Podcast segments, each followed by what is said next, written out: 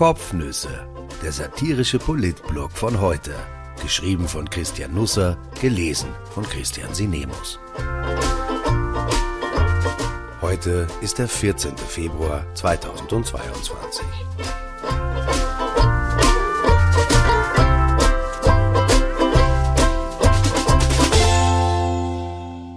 Die vier im Jeep, der Kanzler in der Krone, eine Heimholung.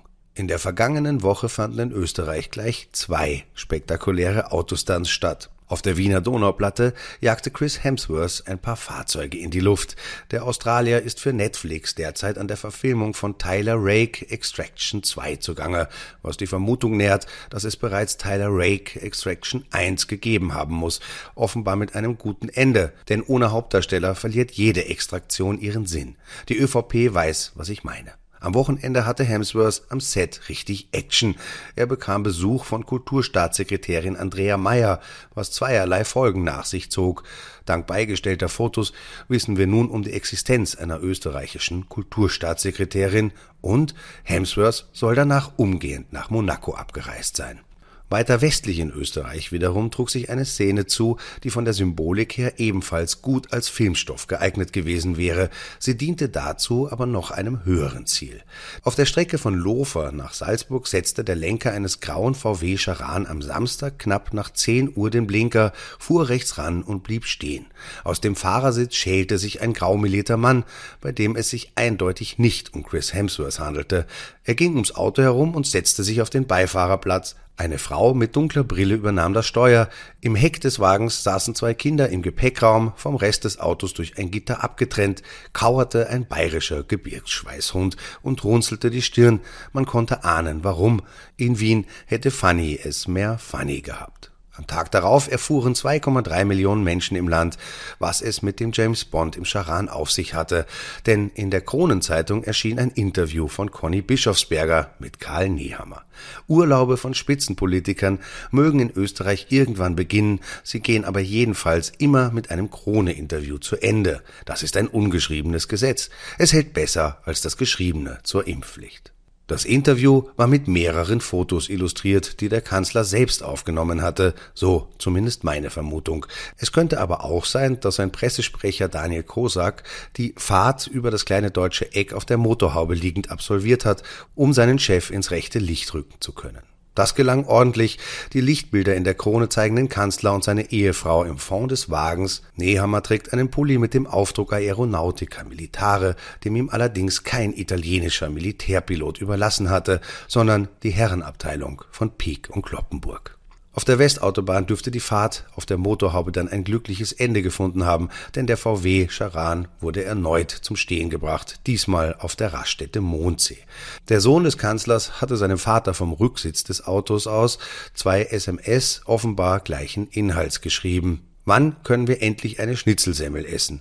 Die Nutzung eines Handytext-Service zur Deponierung von Wünschen erscheint angesichts der Biografie der jüngeren ÖVP einigermaßen riskant. Der Kanzler erzählte diese Episode deswegen lieber gleich selbst, ehe sie in ein paar Jahren in einem Chatverlauf auftaucht und er deshalb vielleicht in den Häfen muss. Nehammer isst seine Schnitzelsemmel übrigens ohne Ketchup, Preiselbeeren oder Soße, verriet sein Pressesprecher wenig später auf Twitter. Mein Bild vom Kanzler wird langsam rund. Das Gradonna Mountain Resort ist ein Vier-Sterne Superior Hotel. Es liegt in 1350 Metern Höhe über Kals in Osttirol. Am Eingang zum Nationalpark Hohe Tauern. An schönen Tagen ist der Großglockner in Griffweite. Die Anlage wurde 2012 eröffnet, besteht aus einem Haupthaus und 42 Chalets und wurde mitten in ein Waldgebiet hineingebaut. Man kann so etwas als einen weiteren touristischen Sündenfall in Österreich ansehen oder als Wohnen und Erleben mit und in der Natur der Alpen vermarkten. Nicht nur in der Politik ist vieles eine Frage des Blickwinkels. Das Hotel gehört zur Schulz-Gruppe, einem der größten touristischen Unternehmen des Landes. Neben dem Gradonna Mountain Resort betreibt der Familienbetrieb aus drei Geschwistern 13 weitere Hotels oder Gastronomiebetriebe, sechs Skigebiete, einen Golfplatz, ein Reisebüro, eine Baufirma, ein Versicherungsbüro, eine Werbefirma. Geschäftsführerin ist Martha Schulz, die 57-Jährige als umtriebig zu bezeichnen, ist fast eine Schmähung. Sie ist unter anderem Vizepräsidentin der Wirtschaftskammer Österreich, Vizepräsidentin des Österreichischen Wirtschaftsbundes, Vorsitzende des European Women Network, Präsidentin der Julius Raab Stiftung, sitzt in der Wirtschaftskammer Tirol, im Aufsichtsrat der ASFINAG, der Wiener Städtischen Versicherung, der Internationalen Amtssitz- und Konferenzzentrum Wien AG. Der damalige ÖVP-Vizekanzler Josef Paul wollte sie 2010 zur Staatssekretärin machen, aber sie sagte im letzten Moment ab. Man kann also unumwunden behaupten, Karl Nehammer verbrachte die Semesterferien nicht beim roten Xindel. Der Kanzler urlaubte mit Niederösterreichs Landeshauptfrau Johanna Mikl-Leitner und Verteidigungsministerin Claudia Tanner samt Familien. Jeder hat eben seine eigene Definition von Erholung.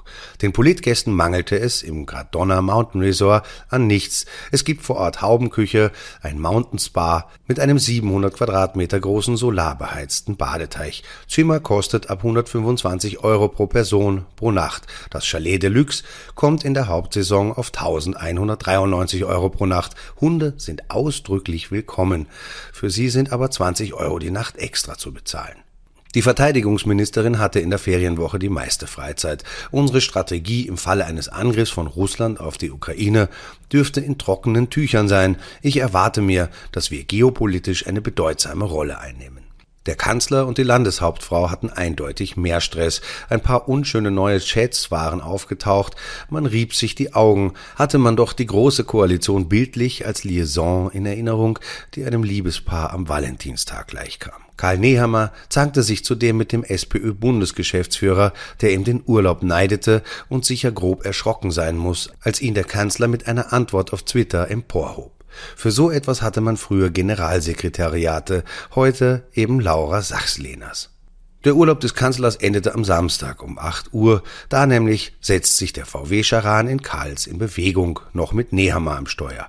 Die vier im Jeep, wenn man den Hund mitrechnet, eher viereinhalb, nahmen seltsamerweise nicht die kürzeste Route über Kärnten und die Steiermark, was ein grobes Versäumnis darstellte. Im Minimundus in Klagenfurt hätte sich der Regierungschef die kleinen Pensionisten anschauen können, denen die ÖVP jetzt mit Geld unter die Arme greifen will und von denen sie plötzlich immer redet. Ich finde es ja ungerecht, dass nur die kleinen Pensionisten Unterstützung von den Türkisen bekommen sollen und die großen nicht. Aber vielleicht sieht man das als Etappenplan und fängt einmal unten an. Der Kanzler aber fuhr über die Fellbandtauernstraße nach Mittersiel, weiter über Saalfelden nach Lofer, wechselte auf den Beifahrersitz, denn um 10.30 Uhr rief Conny Bischofberger zum vereinbarten Interview an und gleichzeitig Autofahren, mit der Krone reden und auf Selfie Smart schauen, das hätte vielleicht Sebastian Kurz geschafft, aber es ist ihm am Ende nicht gut bekommen. Während Nehammer so am Beifahrersitz dahingondelte, klagte er der Krone das Leid seiner noch jungen Amtszeit. In einer normalen Woche arbeitet er bis zu 90 Stunden, im Urlaub sind es nur 40, sagte er. Die Frage ist ja, wann hatten wir zuletzt eine normale Woche mit einem ÖVP-Kanzler? Ich finde es schon ungewöhnlich genug, dass ein Regierungschef auf der Heimfahrt vom Skiurlaub die Familie und den Hund im Auto der größten Zeitung des Landes für die auflagenstärkste Sonntagsausgabe ein Interview am Handy gibt und dann auch noch die Fotos dafür beistellt, die er in Form von Selfies eigenhändig produziert hat. Aber das Gespräch bekam erst in der Folge eine spezielle österreichische Note. Da brachte sich nämlich Ehefrau Kathi Nehammer ein. Wir erinnern uns an Michael Kleubmüller und seinen Unfall auf der Gartentulen. Das Smartphone des früheren Kabinettschefs fiel ins Wasser und tauchte als Chat-Affäre auf. Ich hatte in meinen letzten Kopfnüssen schamhaft diskret geschrieben, dass eine Frau das Boot des Kabinettschefs zum Kentern gebracht hatte. Im VW Charan am Weg nach Wien outete sich, ohne Not, nun die Kapitänin der Titanic.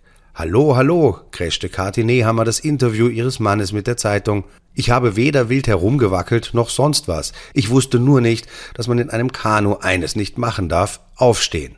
Wenn du aufstehst, kippt das Kanu und ich bin aufgestanden. Wir sind ins Wasser gefallen, wieder ins Boot reingestiegen und zurückgerudert. Das war's. Ich finde auch. Mit diesen Enthüllungen konnte der Rest des Interviews nicht mithalten. Nicht einmal, dass Nehammer das Kanu Impfpflicht halber zum Kentern brachte, weil er für das Vorhaben offenbar selbst kein Land mehr sieht. Wenn die Expertinnen und Experten der Regierung vorschlagen, dass eine Impfpflicht keinen Sinn mehr mache, dann könnte sie schon bald Geschichte sein, sagt der Kanzler. Der Großteil der Landeshauptleute war ihm in der vergangenen Woche schon vorausgerudert. Ich fasse zusammen. Drei Monate Streit und Zank, jede verfügbare Zündschnur in Brand zu stecken, über 100.000 kritische Stellungnahmen kassiert, vier Parteien an Bord gezerrt, die Abstimmungen im Parlament durchgedrückt, eine Impflotterie auf die Welt gebracht und beerdigt, das Gesetz in Kraft treten lassen und dann in den ersten beiden Wochen die Sinnfrage zu stellen und sie mit Nein zu beantworten. Diesen Stunt hätte Tyler Rake in Extraction 2 nicht wilder hinbekommen.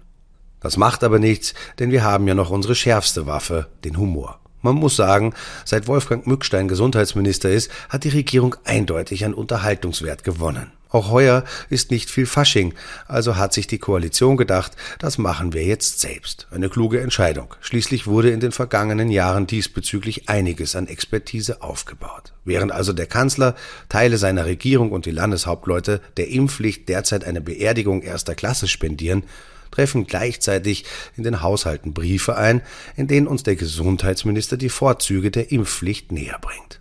Mückstein klingt in dem Brief nachgerade überschwänglich. Im Vorfeld fand eine breite Abstimmung auf politischer und gesellschaftlicher Ebene statt, um möglichst viele Aspekte und Auswirkungen auf unser Zusammenleben berücksichtigen zu können, schreibt er über den Entstehungsprozess der Impfpflicht. Es ist nur so, dass in Österreich seit jeher ziemlich wurscht ist, was im Vorfeld passiert.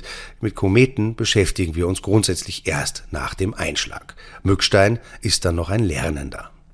In diesem Sinne wünsche ich Ihnen eine wunderbare Woche, egal ob Sie schon Ferien hatten, diese Woche oder erst nächste Woche dran sind, hauen Sie sich einfach, wie der Kanzler auch, bis zu 90 Stunden rein. Sie werden sehen, wenn Sie dann im Urlaub nur 40 Stunden hackeln, wird Ihnen das wie Erholung vorkommen. Zum Abschluss noch einen Wunsch an die Regierung. Am Mittwoch sollen weitere Erleichterungen verkündigt werden. Die Sperrstunde soll fallen, Events ohne Personenlimits möglich werden, ungeimpfte dürfen wieder Skifahren, in den Schulen könnte die Maskenpflicht fallen, alle Quarantäneregeln können auslaufen, Tests sollen auf ein Minimum reduziert werden. Ich höre auch, dass so etwas wie ein Freedom Day geplant ist. Bitte nicht, macht auf ohne Blaskapelle und Konfettiregen. Ihr schenkt uns die Freiheit nicht, ihr gebt uns nur ein paar Selbstverständlichkeiten zurück. Danke fürs Verständnis.